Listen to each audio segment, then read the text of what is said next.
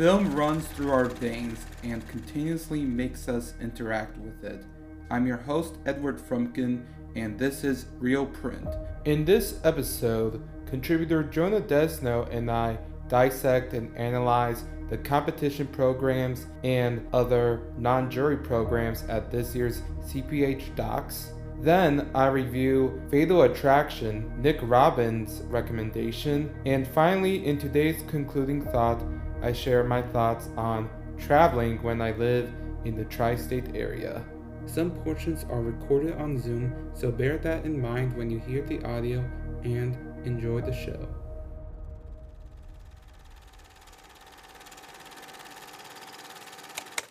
Thank you for coming to today's talk about this year's CPH CPHX docs, Jonah.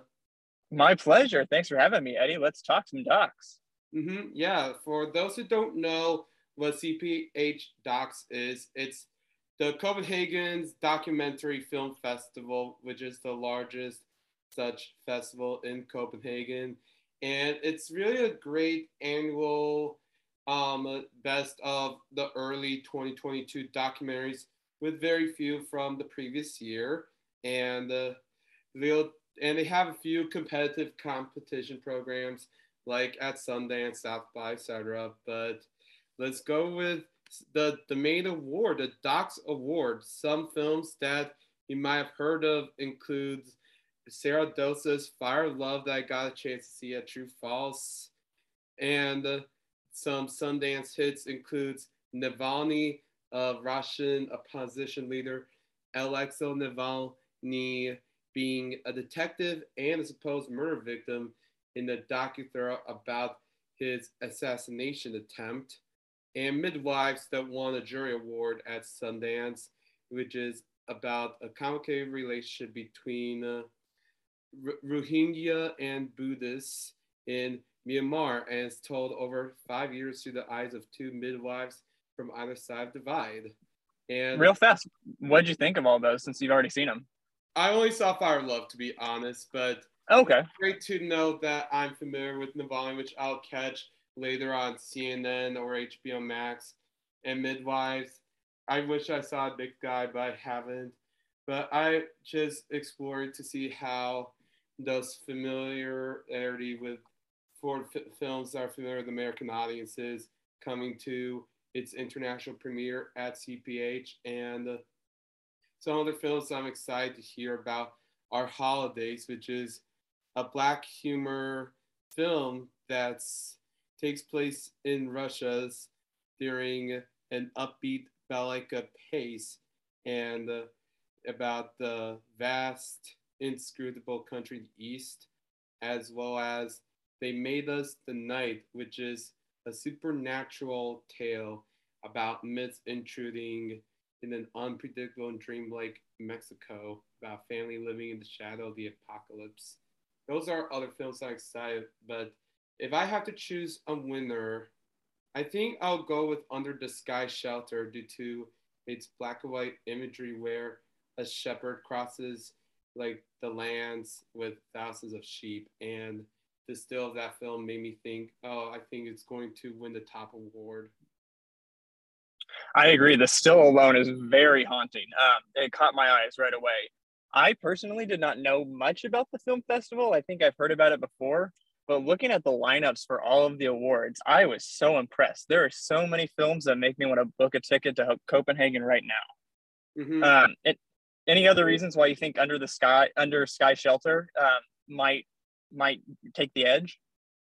Um to be as i said i have some of them are films that have played outside in other international film festivals but i don't know for certain but it's just a guess if i have to go with the three films that i'm already familiar of because of sundance i would, would go with Navalny, where he will have a lot of roles within this um, docu thriller, as well as it was a very last minute announced due to the protection of Navalny. So mm-hmm. there is that um, legal thrill within that movie that will make me think that'll be an honorable mention. Sure. Um, for mine, I was looking to see what won in previous years um, for each of the awards. And with the Doc Award last year, it went to The Last Shelter, which is about um, African migrants and two girls and a woman who are sharing a space in um, a migrant community, talking about their dreams, about life, and everything. So if they keep going on that trajectory, I feel like they're still going to take heavy subject matters um, that are relevant to critical issues, um, but still have that personal touch. So with my prediction, I think Outside might make it by Olha Zhurba, um, which is a Ukraine, Denmark, and Netherlands doc. It is about a 13 year old boy who is the poster of the Ukrainian revolution. Now Roman is back on the streets with nothing in his pocket but a lighter and a knife. Can he get his life together before it's too late? That's just general um, description. With everything going on with Ukraine right now, I think that's going to be very relevant and to paint a very personal story of someone who's on the streets facing the hardships in that country. Um, I think that's going to have a lot of eyes on it, and if it's good, I think it can take the price home with it. Mm-hmm. Yeah, thank you for bringing the his the winners of the past. And I did get to see the Last Shelter at Chicago Film Festival online, where it was just amazing to see the cores of that film. And uh, even though I do wish that they could tell us the names as much as possible, but I'll let it slide. And uh, I really enjoy how they programmed the DOX Award. And let's move on to the Fact Award, which is the best journalistic films in the large format, where some films that I got to see through Sundance were to the end from Knock Down the House, Rachel Lears, but you could say it's definitely a sequel because there's AOC in this one, where AOC and three other BIPOC female activists take the fight for Green New Deal to the center of power. And uh, I enjoy how Lears is patient enough and not go rushing with this one and tries to have AOC as a documentary character, and not use her fame and stardom really in this in this political placement or this other form of product placement in this film. Mm-hmm.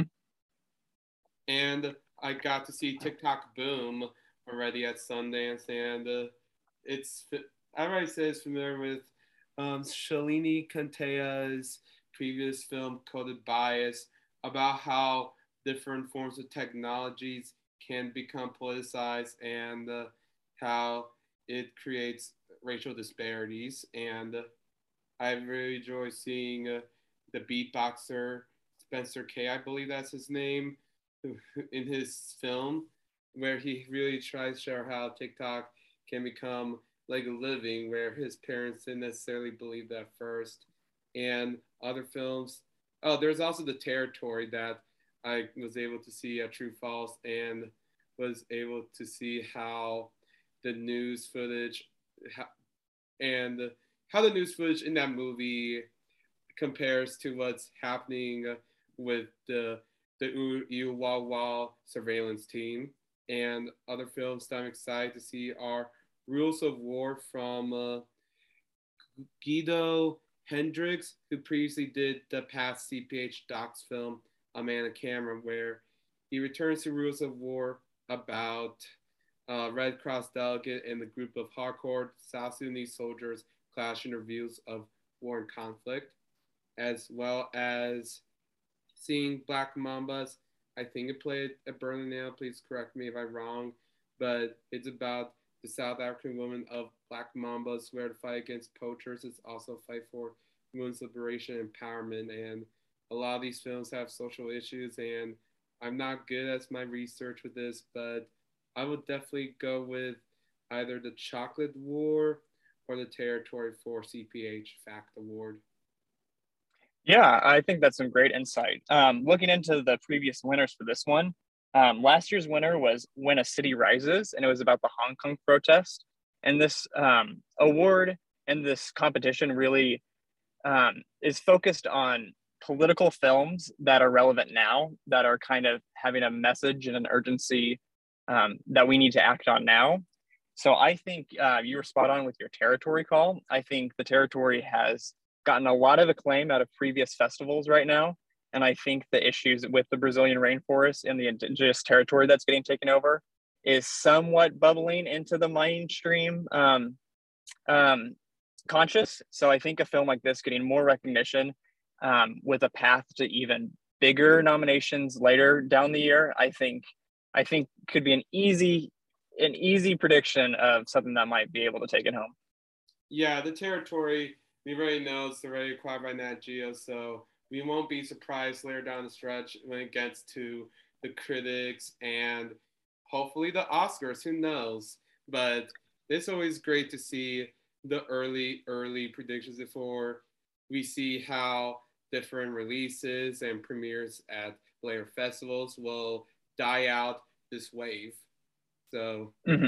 I really can't wait to see the fact awards about how it will play out.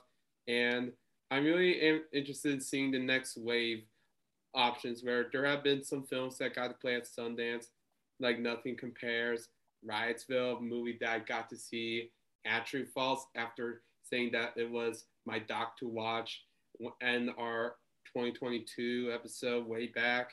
And we met in virtual reality where um, that movie where I was able to see uh, True/False, where I did get to learn how to appreciate the flaws of VR chat and the flaws because its authenticity and even saw a workshop where director Joe Hunting show how he made we met virtual reality where it, it may seem like that you're using a screen recording software like OBS just to record on a desktop. No, that's not it really. He uses a, a device where it creates a real life cinema, a cinema camera in VR with different tools where you can change the exposure, aperture to make the images shallow, focus, mm. and that it was crazy where we see how the VR chat user Jenny showed uh, when they did the tutorial, and you literally see an actual camera in Joe's hand during the making of the tutorial. So you're, it's crazy how we record things in real life and into VR chat, and I really can't wait to see where Joe Hunting's career will go with that movie, and I expect him to be a 25 new face, maybe, but it's just too early to predict. But I won't be surprised I see him down the stretch. And uh, other films in uh, Next Wave includes Mucha Lane, which is a family epic where the film's director Anita Hopland looks back at the history of her two families over 15 years in Crouching and Copenhagen. And um, an eternity of you and me, like like a funny tale about gender roles and two people struggles to fulfill their dream of having a child, with director San This being the female lead. So you'll get to see different ways of how films can be seen and be innovative, but still have the main tools of what makes the documentary. So with the next wave, I think I'll go with we met in virtual reality if it's not that, like I hate playing the Sundance and True False card, but Riotsville just because of the different ways Sierra and editor Nels Bath I forgot his last name, but Nels and Sierra combining images from the past to make a contemporary where there's multiple shot angles of the same scene from what they found from the press, university press, and the, the military and government and different news sources, and also how they do their best to avoid violence and possible because we don't want to re-traumatize communities that have already been affected by this not new information. And I think it'll be Riotsville or Remember Virtuality, but I won't be surprised if I see Musa Lane or even at the the docu comedy pawn shop in it. So it, different forms, different meaning styles, but who knows what will touch the jury. Yeah, I'm excited to see what comes out of all these emerging filmmakers. Um, hopefully, this is the grand stage for a lot of them to kind of have that breakthrough, and we see many more films from them in the years to come. Um, while you took a look at that one, I looked at the Nordic:Dox competition, um, where they showcase films from their corner of the world. Um, and there are a lot of good ones this year. Um, the previous winner was Julia and I, and it was about a friendship between the filmmaker and her friend who's an artist. Um, and it played out throughout the year. So I kind of, again, looked for that personal connection that also kind of showcases the area and all the great things. Um, one film that stood out to me was Daughters. Um, it's a sensitive film about three young girls grieving after their mother's suicide, and it's told over a period of 10 years. Um, it's labeled as an unsentimental education made with love, which I think is really um, a unique way to showcase this true story that happened to them. Um, another one was Just Animals. Um, it's an adrenaline fueled activist film um, about a young woman um, who's kind of self discovering herself, becoming politically aware for the first time, dealing with her own cynicism of just realizing that the idealist um, imagery we have of the real world doesn't always come to true no matter how bad we want it to be. Um, so I think there's going to be a lot of eyes on that. The still for that, like you mentioned earlier, immediately captures your eye with this very faint purple lighting. Um, but I think the one that's going to take it home this year is All That Remains to Be Seen. It's by Julia Masden from Denmark in Finland. Um, it's about a blind mother and her seven year old son as they teach each other how to navigate the world as his vision slowly fades. Um, I can't think of any documentaries that really come to mind that play both on losing a sense along with that paternal relationship. So I think the combination of that would just be very interesting and relatable for anyone, even without an impairment like that, but also be very educational to see how that affects the personal life between a fan, how that comes in with a family and how we can use families to grow, but also the struggles that come with it. Mm-hmm. Yeah, thank you for bringing some these films. As I didn't want to come into that because I am not familiar with that category, but and speaking earlier what he said about the When a City Rises at the Fact Award, I really wanted to say that I got to see a Big Sky, which made its North American premiere there, and also just seeing how the people who have a passion in protesting there have also a reason to like why they should do it if they could keep getting arrested, you know, and also mm-hmm. the personal lives that comes to like the relationships they have uh, like with at least one person doing it with an, in a relationship with another that they'll not have same interest in protesting and also seeing a family person um, just leaving having the choice where he has to eventually leave town for better world. And I can't wait to see that. And there are some non-competition programs that I want to get there before we run out of time, like the special premieres. We know Descendant that we spoke of in our South by episode, but it's great to see getting into Copenhagen before it comes to Netflix. And there's also Wirecard from Jonah and Benjamin Bergman about Germany's biggest financial scandal in a hard-hitting docu-thriller about big egos, billions of euros, and shattered illusions. And uh, also seeing Novorossiya, which is a brand new film from Ukrainian eastern fronts of Donetsk and Luhansk, where the Russian army and pro-Russian separatists have been waging war against Ukraine even before Putin's scale invasion in 2022, where it's amazing to see the films to have a, a timely, but also not timely because there's just been long-term issues in these conflicts and sometimes feel weird when people bring up the word timely or even before this. You do realize that there has been work to prevent that happening like years or decades ago Absolutely.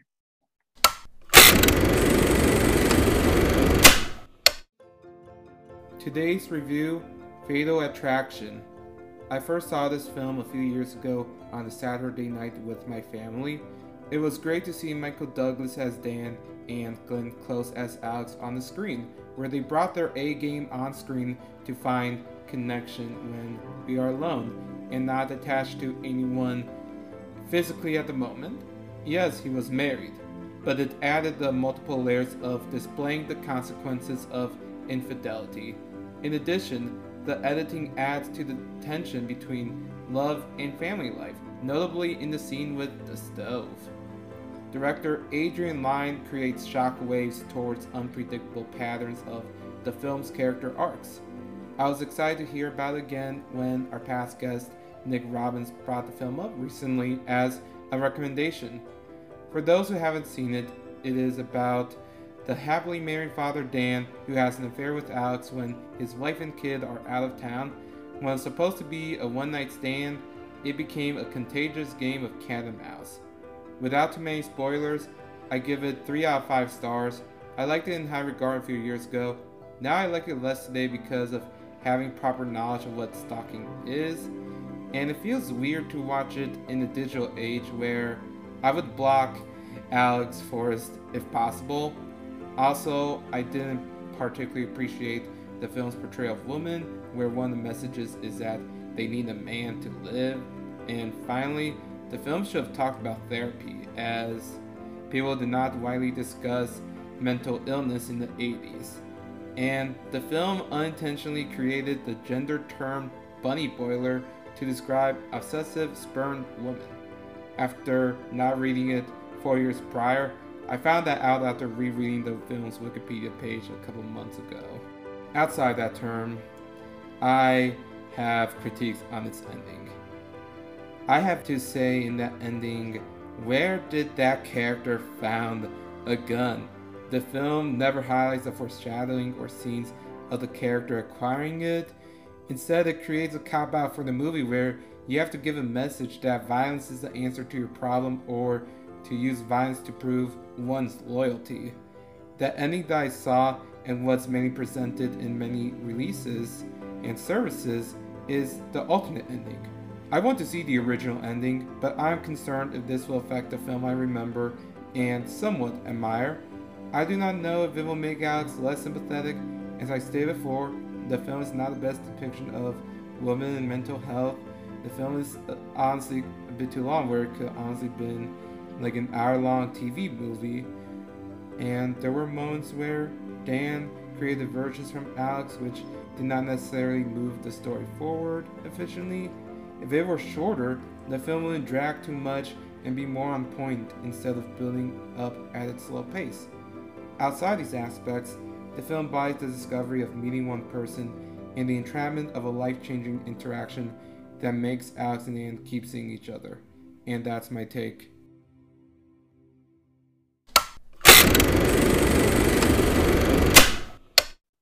Yeah, and also with highlights, like that's definitely a great program where you to see the best of films from the past. Where there's a Second Chance that we spoke of in our South by episode, and the, Sundance Award winner, A House Made of Splinters, which is about an orphanage in eastern Ukraine with so much observational footage and moments of hope where we see tears turn to soap bubbles and hugs turning into fights and that's a movie that I hope that I can see soon once it hopefully comes to Doc NYC maybe or Tribeca. But there's also Ascension, the Oscar-nominated Jessica Kingdon film, which I don't know how um, eligibility for festivals work internationally because I know in the U.S. that once you have a theatrical release, you're no longer able to play at U.S. film festivals.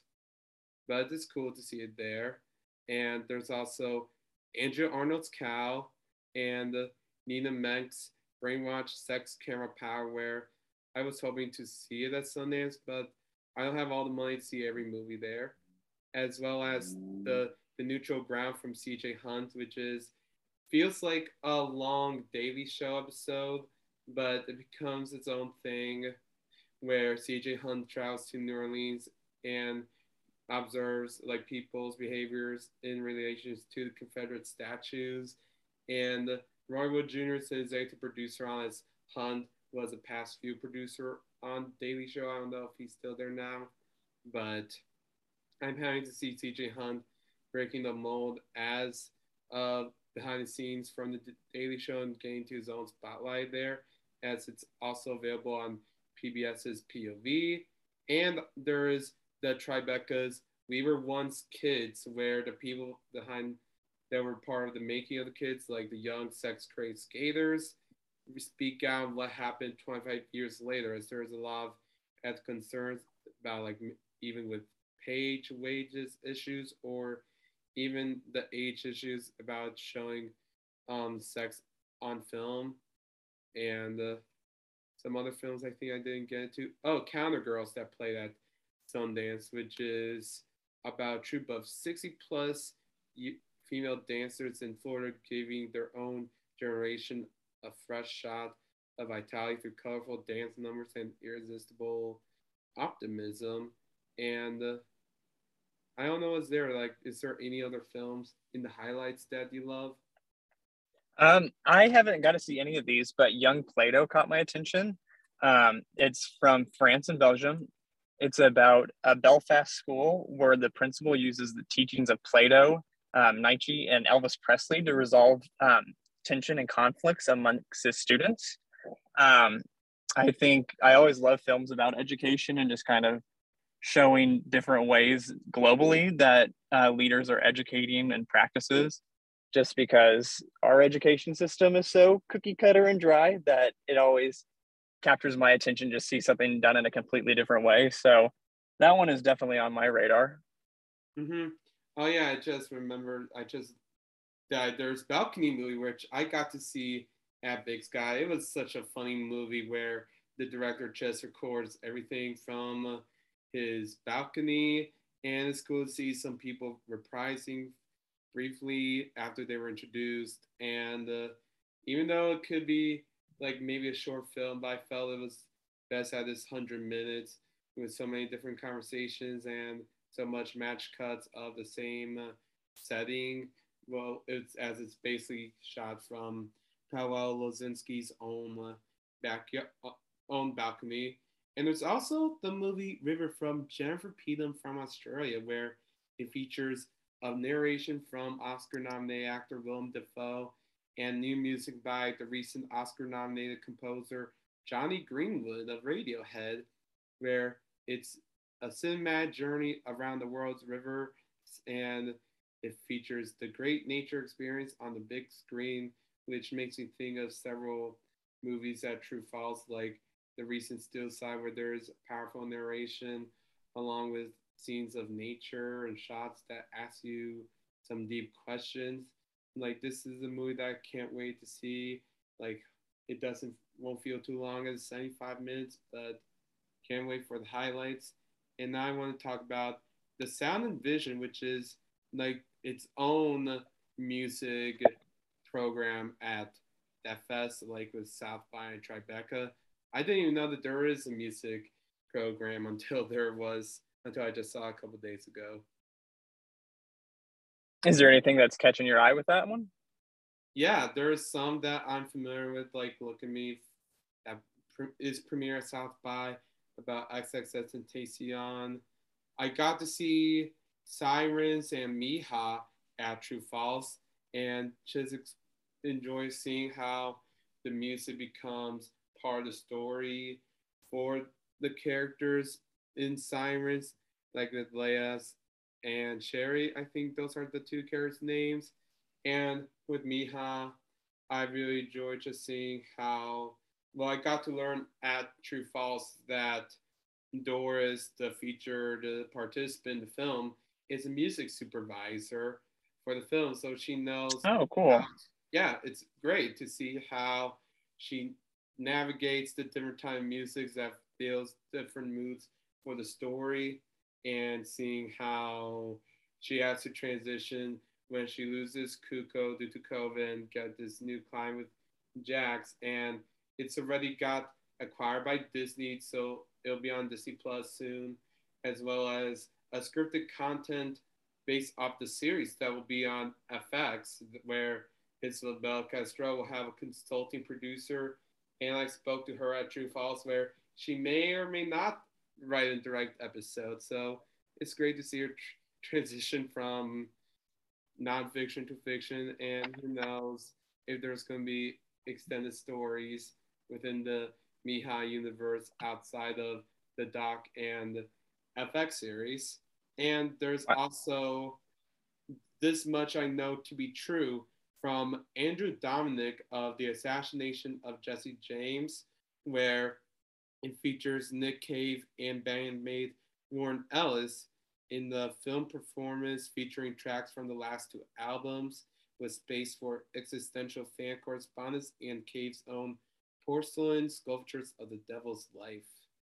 And Brent Wilson, I'm not sure if he's related to Brian Wilson, the Beach Boys, but a music doc about Brian Wilson and his troubled mind where he looks back on the endless summers with his buddies in the Beach Boys.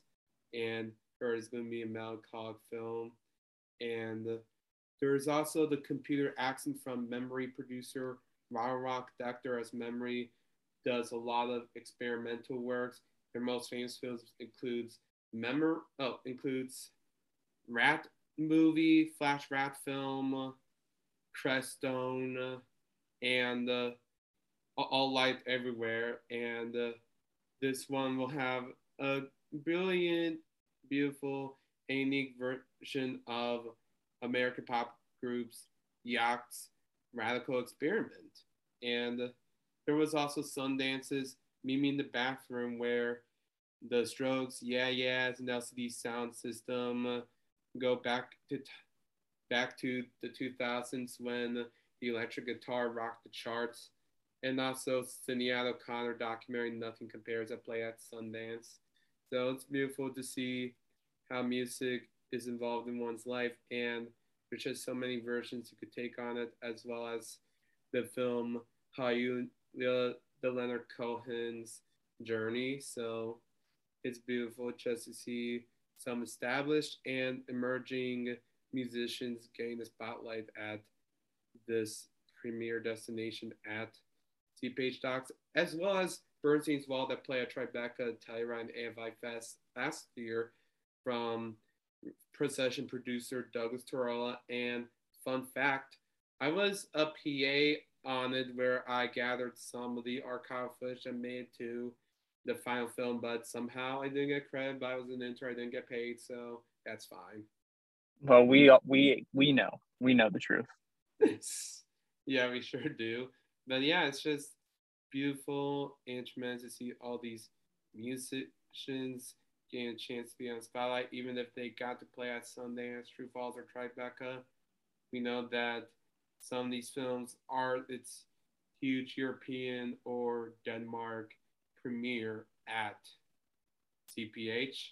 And there's just two other films that I want to mention in the Change Makers from Minding the Gap, Oscar nominated director Bing Liu's All These Sons, where um, he follows two activists who work tirelessly to get young black men out of Chicago's toughest gang environments that play at Tribeca, Camden, BFI London, as well as the movie Fuck This Job about the rise and fall of a Russian TV channel with a new bio party princess at the helm. And it's a media thriller. Got to see it at Doc NYC, and it was beautiful just to see how we see a family tale between the um the I think Vera was the the star of that movie and her husband how this um venture really affects them personally and the uh, other and one last program I want to give a shout out in is artists and auteurs where we see some uh, works from the greatest and filmmakers and artists across the world where there's Futura that play at New York Film Festival and Cannes, a collaboration from directors Alice Rohrwacher, Pietro Marcello, and Francesco Munzi, where there are the three of the most exciting Italian filmmakers traveling the land and interview the young about their dreams and concerns for the future. And there's Prism that got to play in the current program at New York Film Festival where it's like coded bias and even times with TikTok Boom where we show how where the film shows how cameras been optimized for white skin tones and three artists from Cameroon, Belgium, and Burkina Faso explore how film's technologies invisible bias is linked to historical inequality. There is the afterlight from Charlie Shackleton of Beyond Clueless and his um, work, his VR performance or live performance of As My Exactly that got to play at True False and at First Look Film Festival, where he brings the afterlight, which is about the lost movies, where this movie exists in only one 35 millimeter film print. And after each time that movie plays, parts of that movie will die and it'll become faded as this movie wow. never be. Yeah, it's so damn crazy where this movie will never actually get to be on DVD or Blu-ray or on streaming service. Where each time that movie plays, it will die at some point, and who knows if it'll ever come to New, New York, and I would love to see it there. I hope I get to see Shackleton again at First Look Film Festival and ask him, how can I see the afterlight? And then, yeah, I don't expect a certain yes, but who knows? And there's also the Year of the Everlasting Storm, a seven filmmaker collaborative project, which is a love letter to the world and to cinema from a year soon to be two of Bubble Storm, featuring a mix of documentary, fiction, video art, and some of the notable directors of it includes Jafar Panahi of This Is Not a Film and Taxi, David Lowery of The Green Knight, Laura Poitras of Citizen 4 and The Oath, and Apichatpong Vieraset a call of Uncle Boonmee and Memoria. So some of the greatest independent filmmakers of the 2010s are back into making a collaborative film anthology of what it means to like be away from or be close to a storm. Sounds incredible. Um, one little one in this section that I wanted to highlight is The Perfect Boyfriend by Kario Kinoshita and Elaine Negra, um, which is about, which is a fiction hybrid um, from modern Japan where three adult men fall in love with a fictional character from a video game. So we're finally seeing her um, come to life as a documentary. So that one is obviously going to be something that I am going to be keyed in throughout the year because nothing's more enjoyable than grown men falling in love with their phones. Mm-hmm. And there's also one more movie that I just saw in the lineup from Lucrecia Martel of The Headless Body. And I know she has a move. she's a huge popular Argentina director, which she returns to her hometown Salta to film singer Julieta Laso in an atmospheric musical portrait of a group of female artists. And really great to see her stepping into the documentary sphere, as well as Charlotte Gainsbourg. I think she's an actress, and I know she, I believe she was on Birdman, but don't quote me on that. But Charlotte Gainsbourg did a movie about her mother, Jane Birkin, which is an intimate mother-daughter story, the rarest kind, and it's about life, death, art, love, and two remarkable women in front of the camera and that's are some the best films that we know of coming into this fest and i really can't wait to see how some of them are trying to get that distribution deal whether it's with Riotsville Reinvented Virtual Reality or even just seeing how some of these films that I was surprised how so Americanized it is with Neutral Ground or even with TikTok boom more into their, their conventional form than the experiment, more to do their form really. But it's great to see them getting to play at CPH:DOX, where with the neutral ground and all these sons and the kids documentary being so long ago, I just don't know how the festival circuit works for features sometimes, but I'm happy to see where they end. And I know that we don't have much time left, but is there anything else we want to add, Jonah? No, I just think that this is an amazing lineup of films um, and definitely has put this festival on my map where it's something I want to look forward to every year just to see how the competition plays out. We'll have to check back in on it. Mm-hmm. Yeah, who knows if these films will get to be a Telluride, Tribeca, or Doc NYC, but it's always great to see films in this early stage. Who knows if they'll ever come back to a Lair Festival because I just wonder if, as I said earlier, if the wave or the, the burst will die out with more premieres of the top expected or anticipated films from the top uh, tours later down the year. Absolutely. Yeah, I know you need to get going, but it's nice to speak with you, Jonah. It's always great to speak with you, Eddie. I hope you have a great rest of your day, and thanks for listening, everyone.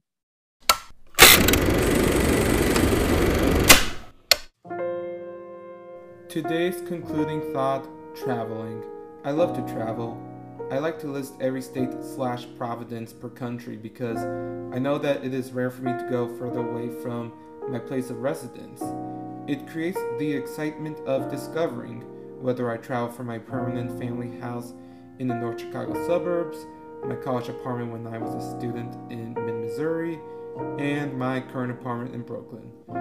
In the United States, I went to Florida, Georgia, California, Montana, um, Washington, Washington, D.C., Pennsylvania, Connecticut, Arkansas, Missouri, Illinois, Wisconsin, Texas, Georgia, New York, New Jersey, Maryland, Virginia, Arizona, Utah, Nevada, Kansas, Michigan, West Virginia, and North Carolina. So far, I attended Mexico, Bulgaria, Turkey, and the Caribbean on a cruise ship on my birthday trip in 2010. I've never been to the continents Asia, Africa, and Australia. I'm not sure if I have been to South America, but I will eventually step on all continents except Antarctica and the other 27 US states at one point. Unfortunately, not everyone has the privilege or money to do this hobby ever or at a high frequency rate. In addition, several cities across the globe have iffy layouts and facilities that do not accommodate people with physical disabilities or who use a wheelchair. It's screwed up how institutions do not see people's necessities for wheelchairs as an extension of their bodies. Several airlines like Delta gaslight them and claim to have more knowledge of wheelchairs than the people who actually use that wheelchair daily and did not see the financial inequities that, depending on the wheelchair's manufacturer model, people who use a wheelchair face.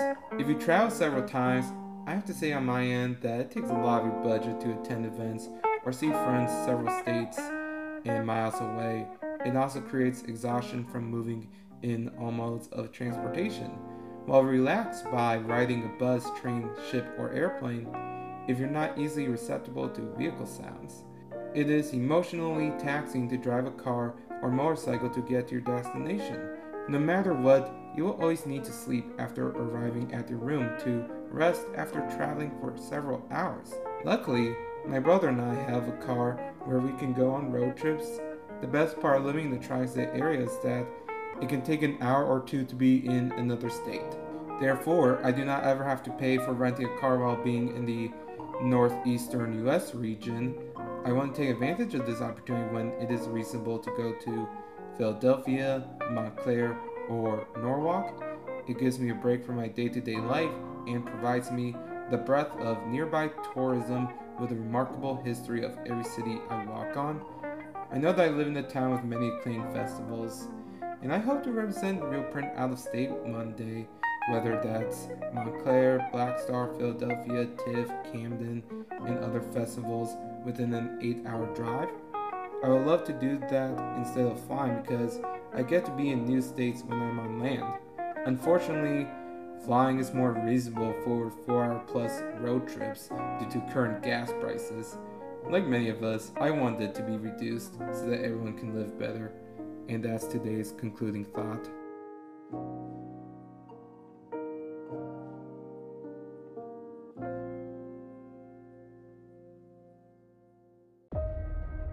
Thank you for listening to today's episode of Reelprint. This episode's music includes Continuum Mutation, courtesy of Kama, Like Clockwork by Benjamin Kling, courtesy of Epidemic Sounds, and Shimmering by Rafa Orchestra, courtesy of Epidemic Sounds.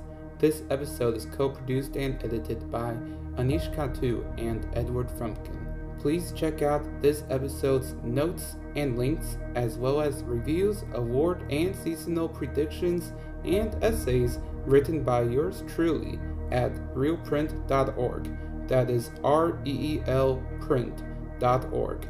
This is Edward Frumkin signing off.